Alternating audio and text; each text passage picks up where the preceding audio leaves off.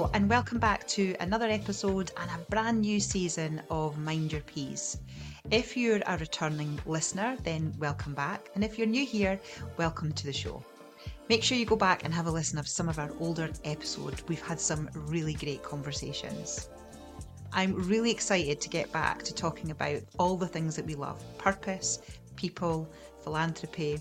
And if this episode was a P, then it would definitely be purpose. Our guest today is my girl crush, Masami Sato, founder and CEO of B1G1, a global giving initiative that helps businesses to make giving a part of their everyday. I followed Masami's journey for years and I absolutely love everything that she's about, and I think you will too. Let's jump straight in. Masami Sato, it's such a pleasure to meet you. I've followed your work for a number of years now, and it's really exciting to have you on the Mind Your Peas podcast. Welcome. Oh, thank you. Glad to be here. Thank you for having me. Masami, tell us a bit about you and the wonderful B1G1 business that you've created. Okay. So, you know, when you hear the name of our initiative, B1G1, you might think like, what is it about? Right? So B1G1 actually originally stood with the idea of buy one, give one. That's why it's B1G1. So in 2007, which is like 14 years ago, we actually imagined this world where everything we do in our day-to-day life would transform our world in positive ways. So just imagine, for example, every time you have a cup of coffee, a child receives access to life-saving water, or every time you purchase a book and learn something great for yourself, you can help educate a child or plant a tree to protect the environment. So B1G1 works with actually businesses of all types around the world and help them embed effective giving in their day-to-day business activities. And as a result, they come together to create this world full of giving. So now, today, B1G1 has nearly 3,000 businesses from many different countries. And those businesses have so far created more than 260 million giving impacts to date. So that's B1G1. And I'm the founder, and I'm Masami. So you may know, like, this name is Japanese name. I was born in Japan, so I'm Japanese, but B1G1 is based in Singapore. The global headquarters is based in Singapore. So that's where I live right now. Brilliant. Thanks, Masami. And so help us understand the practicalities of it. So if I'm a small business and I sign up to B1G1, how do I start that giving process? Okay, so normally how the conventional giving or CSR or charitable giving work is like, for example, businesses might pledge like, oh, we just give $1,000 to this charity, and stand on the stage to show the check, or it could be like doing a charity ball or campaign. Or so that's kind of what people understand as a normal form of giving. But B1G1 is very different, because we help businesses actually think about some of the positive activities that happen in their business, such as, you know, every time they serve a client, or every time their project is completed by their team, or every email they send, or every meeting that they have, or Zoom call they have. Or so when they have these positive activities in their business, then we give them a list of projects. Today we have more than 450 carefully selected and vetted high impact projects from around the world. So businesses can say, every time we complete a project, we want to give 1 year's, you know, education support to a child in need, or every time we create a new client, we want to give a goat to a family so that this family can actually improve their financial position and then have a greater life. Or so it's always about impact-based giving, and then also it's about embedding giving and creating the habit of giving. And we make sure 100% of the giving that they do will be passed on to those projects that we choose to list in the B1G1 platform. So that's the kind of model. Yeah, no, I really like it. And I think I'm really interested in understanding about the habit of giving and that culture piece, Masami, because that's, you know, concepts like yours are an actual real impacts that you're making in the world is fantastic. And you know how much I love this giving approach, but many people don't know about it yet, don't know how to do it. Businesses are not sure, is it going to take people away from their day-to-day job? How would you approach that? So because our aim is really to help business of any size or at any stage of development to be able to get started, rather than saying like one day when we have time or when we are more successful we would do something, like that's so easy to kind of say we are not ready yet to get started. But the B1G1 idea is really to understand that we can only transform this world when we start taking the action and when we do it together, not alone. So that's why if you look at the B1G1 project list, you realize that the giving opportunities start with as little as 1 cent. Even 1 cent can help provide access to life-saving water to one person for 1 day. Because what we do is to take these like important projects, activities, and then look at breaking it down into a micro unit of action. And, it's kind of, act of kindness, 1 unit of act of kindness. And then we list it on our list. So it's almost like Amazon for kindness. And people can choose like based on, I want to plant trees or, help clean up the ocean or provide support to disabled people. You can search and find a project and find a way to get started. If even 1 cent can create an impact, then there is no reason for us to say, we are not ready yet.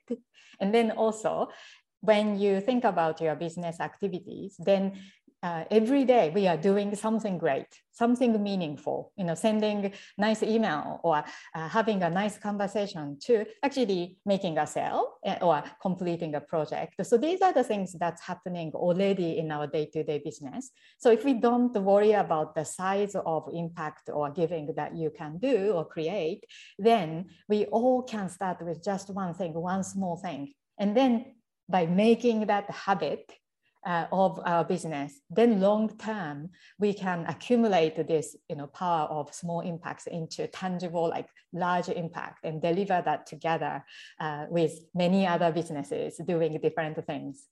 Yeah, love it. And is that what you mean by the power of small, Masami? Yeah, power of small is an interesting concept because we often think we have to be impressive, do some big thing and become very successful or famous, or otherwise we feel like we haven't achieved enough. So, but the thing is, small things are quite often more powerful. First of all, because we don't need to wait to get started. So that's kind of one power of small. And second part is when you are doing small things continuously, then these small things give us the opportunity to learn, rather than let's wait until we can do big thing and let's do big thing. Because what happened with big thing is that when you try to suddenly do a big thing, you don't know what kind of like consequences we might experience.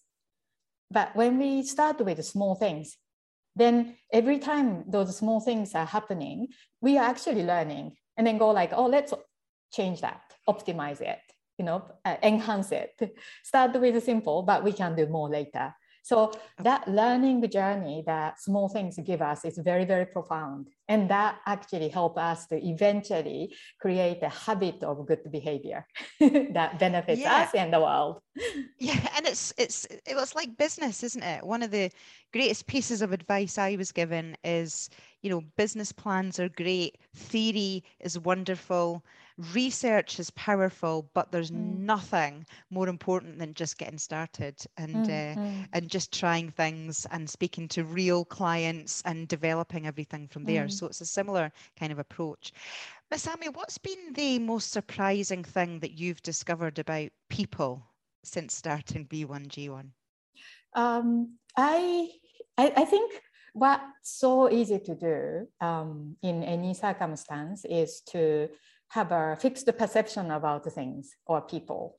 And then also it's easy to misunderstand, you know, things based on what we see, what we hear, what people say. And but the thing is, if we remove this judgment and fix the thinking about this is how things should be, you know, or this is the right way to make an impact, or so when we remove that fixed perception and be open and to understand that the real sustainable change or real positive impact or transformation can only happen collectively, like rather than pursuing like one right and wrong method, then you discover how all these different pieces of puzzle, such as different, you know, people with unique background or even personality or different running different businesses, having different aspirations or even opinions about certain things. It's very important that we actually create a space to let them come together, because when we can create a space where people come together with the sense of giving and contribution and openness, then that's when the magic happens. It's not when we are just hanging around with people we naturally like or naturally understand, or, you know, but when we actually listen to people who have different ideas, different approach, but let them be who they are, having that common ground set, you know, centrally together, then we see so much goodness and so much magic. And so I love being in this space of giving, not because like it's actually raised lots of money for charities or not, that's not really the primary motive, because I think the humanity and the genuine, innovative, creative minds can actually solve so many issues.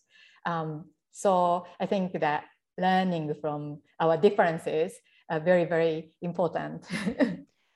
Absolutely. And, you know, we talk about that one of the antidotes to sort of stress at work or, you know, anxiety or challenges is to stop what you're doing, do something for someone else and expect nothing in return, whether that's 10 minutes. Do you agree with that? Yeah, totally. So when I have my own challenges and feel a bit low or down, I really like think of the people I met along the way who had greater challenges in life.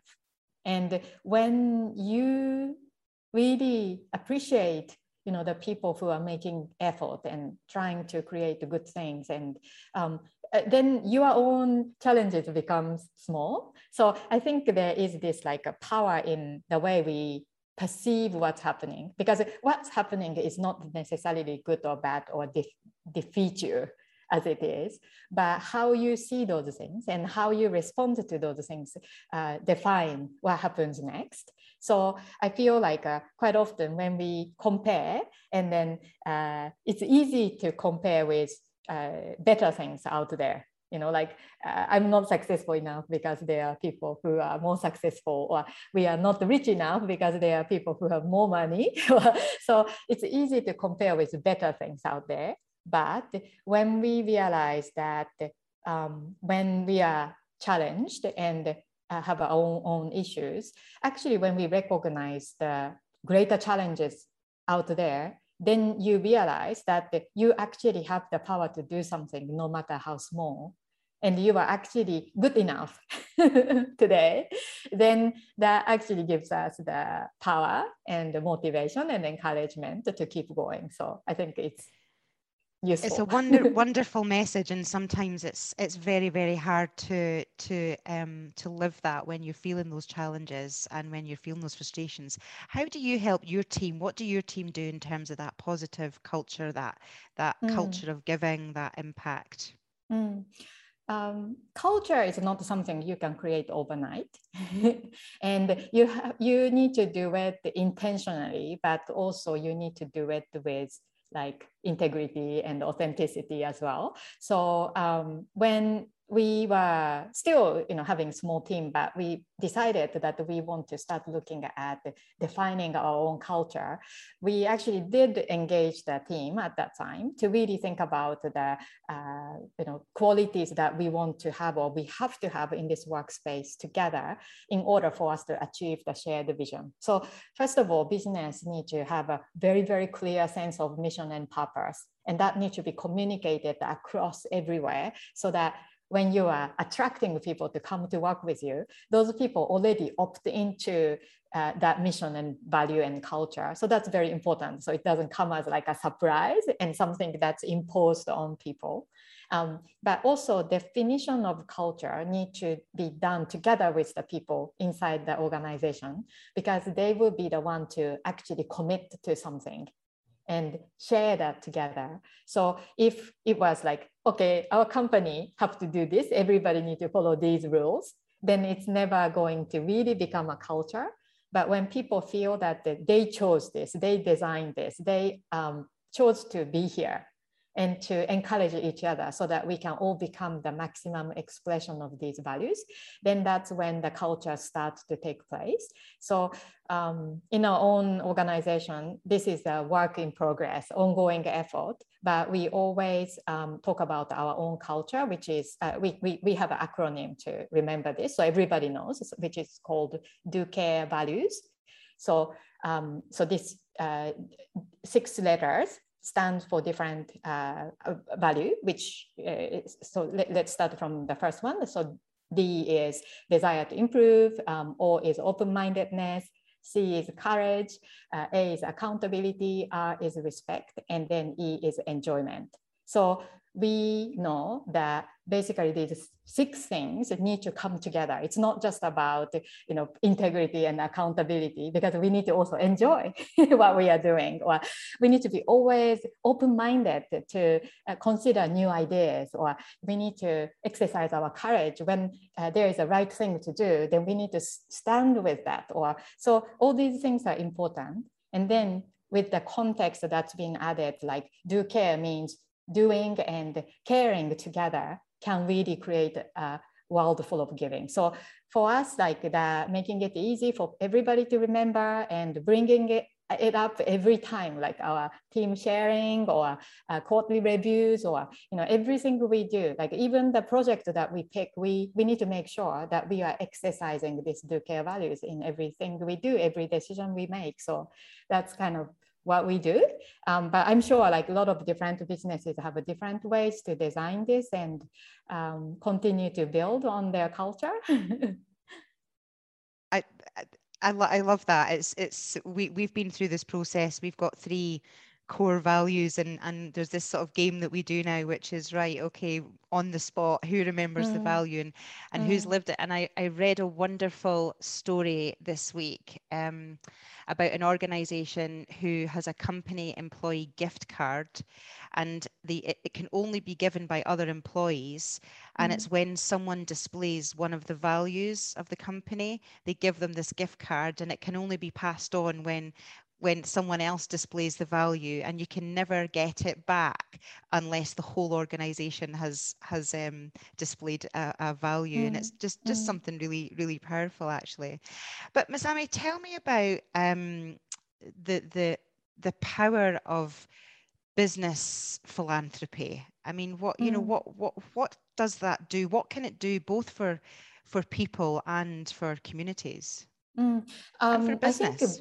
Yeah, I think like philanthropy alone cannot really transform the world, but it's an important element. So for example, I think when businesses start to actually make a difference and contribute positively and thinking beyond their day-to-day business and the profitability, and to set a goal to create more abundance in the organization so that they can create more impact. So this expansive mindset naturally transforms the business, which is very positive for the development of business, because team members are not always motivated by like, oh, this year we're going to create this much profit or something like that.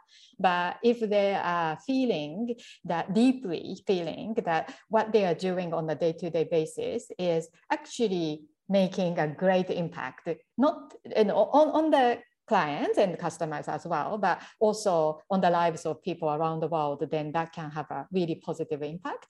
But at the same time, we believe that this like giving thinking will unlock many more great things in the business, day-to-day decision-making.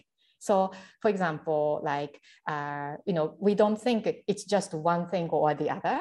It's always about one and next. So once we start something we can do today, then the next step for businesses may be to think about how to become more sustainable in all aspects. Right? Like, so we shouldn't be just donating and said, because we are donating, so we are doing good and we don't need to do anything else. But because we are giving business, as a giving business, we are making other decisions that we stand for. And then if businesses decide to conserve resources or treat the employees, very fairly and care about them, or support, volunteer their time or, skills or expertise or all those things, like we can continue to try and expand. And so transformation of this business mindset, rather than, single-handedly being focused on the maximization of profit to maximization of positive impact and value and benefit, that like when businesses move to that direction, then there's so much good that we can create together. Yeah, I mean, that's we've had some wonderful guests talk about this more than profit approach, and that, people come way before profit, and it's actually by engaging with your people that you can achieve some wonderful things. But I love that principle, as think of yourself as a giving business and let it filter through all parts of the organization, internally and externally. It's a wonderful thing. And Masami, you have spoken before about growing your business and slightly losing sight of your purpose. Can you talk to us a bit about that? So before B1G1, I first started business, my first business 20 years ago. And because I was a foodie and I worked in food businesses before, and I was a chef before. And so I started a food company because I believe that every person in the world should be able to have nourishing, good quality food with the family, no matter how busy they are. So I had a food company then. And for the first 5 years when we were working on this business, like I was so determined, to continue no matter how difficult things were in the initial phase, because I started the business wanting to make a difference, wanting to give back. And for me, like in my young age, I had opportunity to travel around the world backpacking, and I saw like many things that I didn't really know what to do about, like children being homeless and begging on the street, or not being able to go to school, or people with physical disability not having any support and sleeping on the street, or seeing these things, like I didn't know what to do. But when I had my child, like my daughter 20 years ago, I decided to do something, no matter how small. And that's why I became an entrepreneur. And I started my business believing that with my own company, I could decide how I would use this business to make a difference. So my pledge was to give all the profits away to help feed and educate street kids. But what happened was, over the 5 years when this company was developing, and eventually we moved from New Zealand to Australia, and then we had this packaged frozen meal company, which was distributing frozen meals to more than 150 stores in different states in Australia. So at that time, like one point of time, I realized that I wasn't doing anything yet, because I was too busy. We were putting all the money back into business to try to build a new freezer room, or get new packaging, or so continuously we had things coming up that we could spend the money on. So that idea of one day we will give all the profits away wasn't coming to us. So that's why the transformation and transition from this one day thinking to let's do something now and today. And when we decided that for every product sale, every packet of frozen meal we sell, we will help contribute one meal to a child, so that this child gets encouraged to come to school to have the free meal. And that also increased the education rate, you know, for the children. And in particular case, it was in India with working with an NGO. So I realized how easy it was actually to do this. You know, if we weren't trying to do big thing, to try to build a soup kitchen ourselves or set up a foundation. Yeah, so that's how like this idea was born. And then eventually I realized after implementing this in my own food company, I realized that, well, actually there are many other businesses out there. And all those business owners started their business because they cared about something. Maybe different issues, different things, but they cared about the different things. And if we could make it so easy for everyone to make a difference and do it through their business, not just personally donating, you know, once off, or then we could come together to transform all of the issues we have in the world.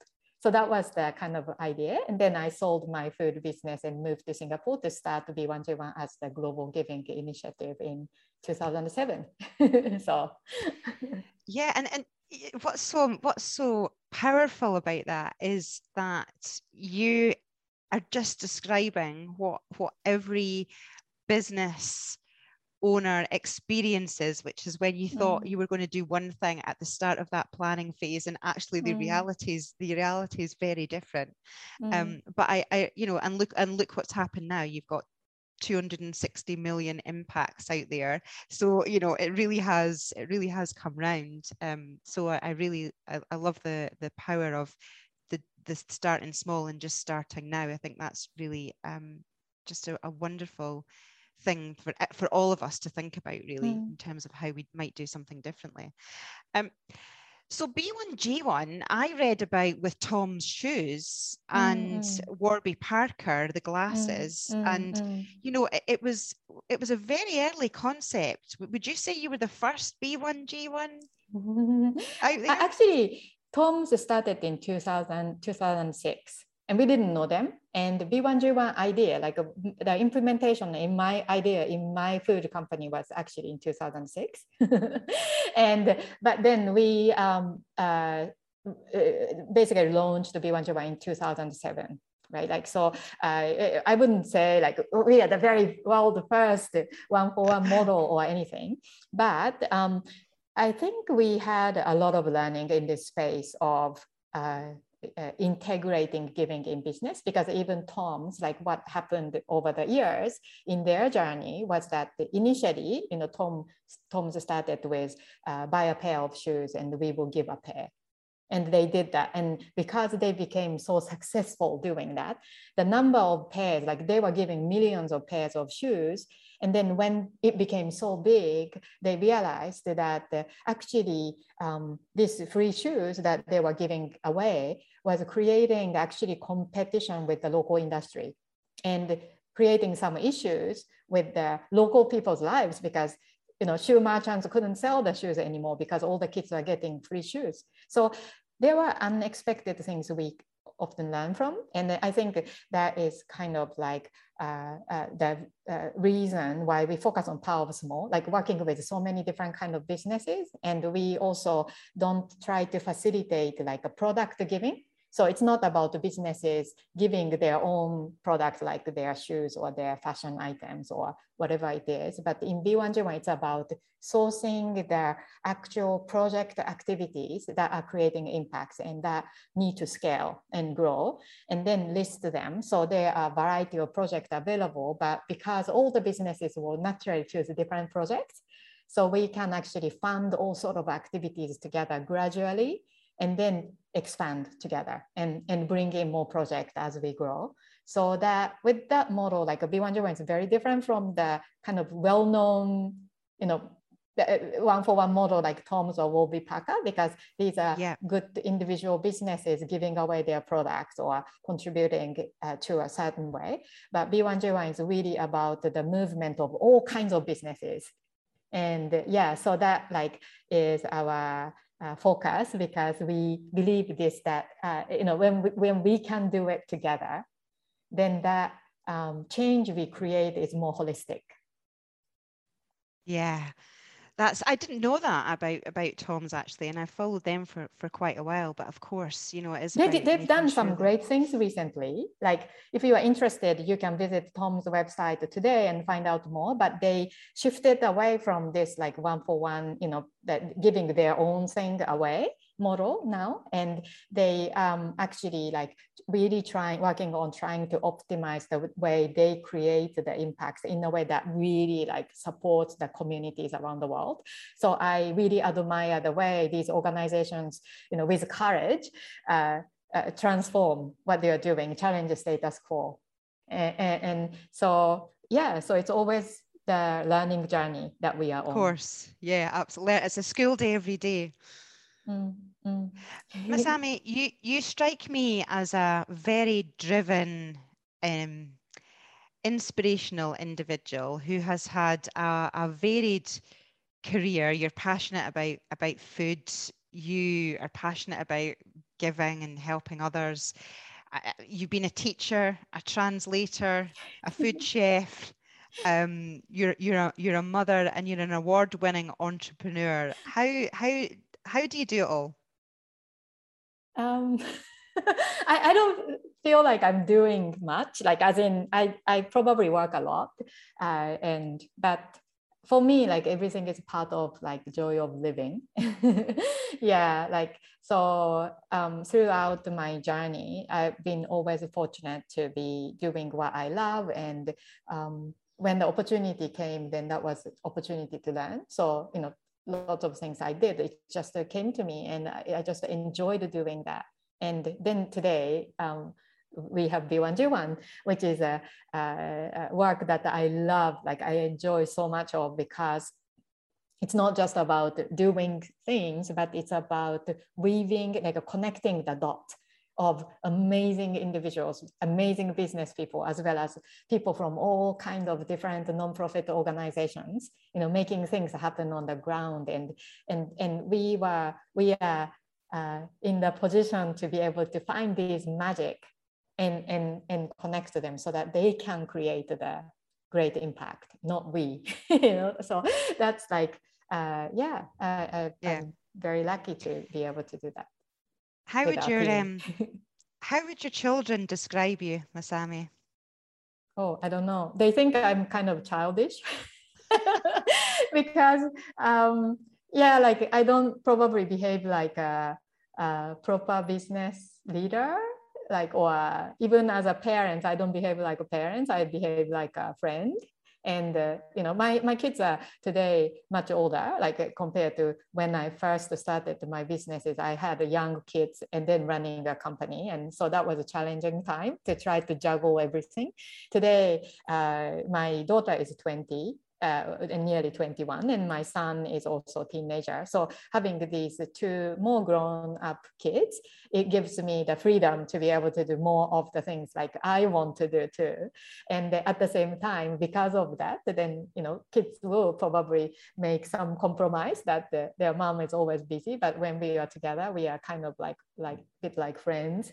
We have fun. Do you still cook? Yes, I do. But my daughter is more into cooking today. So she cooks more. She's exploring all the different, you know, like cuisines. And so I kind of sit back and then keep things simpler. When I was running a food business, of course, that was kind of my profession and that what I did all the time. And, you know, interestingly to me, like all these things that I've done in my life or occupation, it's always about the connection, because I started to cook because when I started to travel around the world and I couldn't speak English at that time. So for me, food was my expression. I couldn't speak well. I was very shy as well. So I didn't know how to express myself. But when I could cook, I could just prepare meals for the people I cared about, or, you know, people invited me to their kitchen or stay with them, you know, like, oh, you can stay here as long as you want because you're a good cook. So food gave me so much opportunity for me to connect with people. And then eventually what actually interestingly happened was, you know, like occupation, I think, problem that I started to developed like eczema on my hand. And then I eventually had a difficulty like, you know, cooking, because if I touch food and then, you know, then it inflamed my skin, and I was feeling really, really challenged by that at one point. But then what I realized was that the reason why I was doing food was to connect with people. And I realized that in order for me to really connect with people, there are many other ways. And then, you know, today I work in the business of giving and work with all kinds of businesses like accountants or lawyers or dentists or fashion brand, you know, online store owners, or so many different kinds of people. What we do is to provide them the opportunity to make a difference, opportunity to give.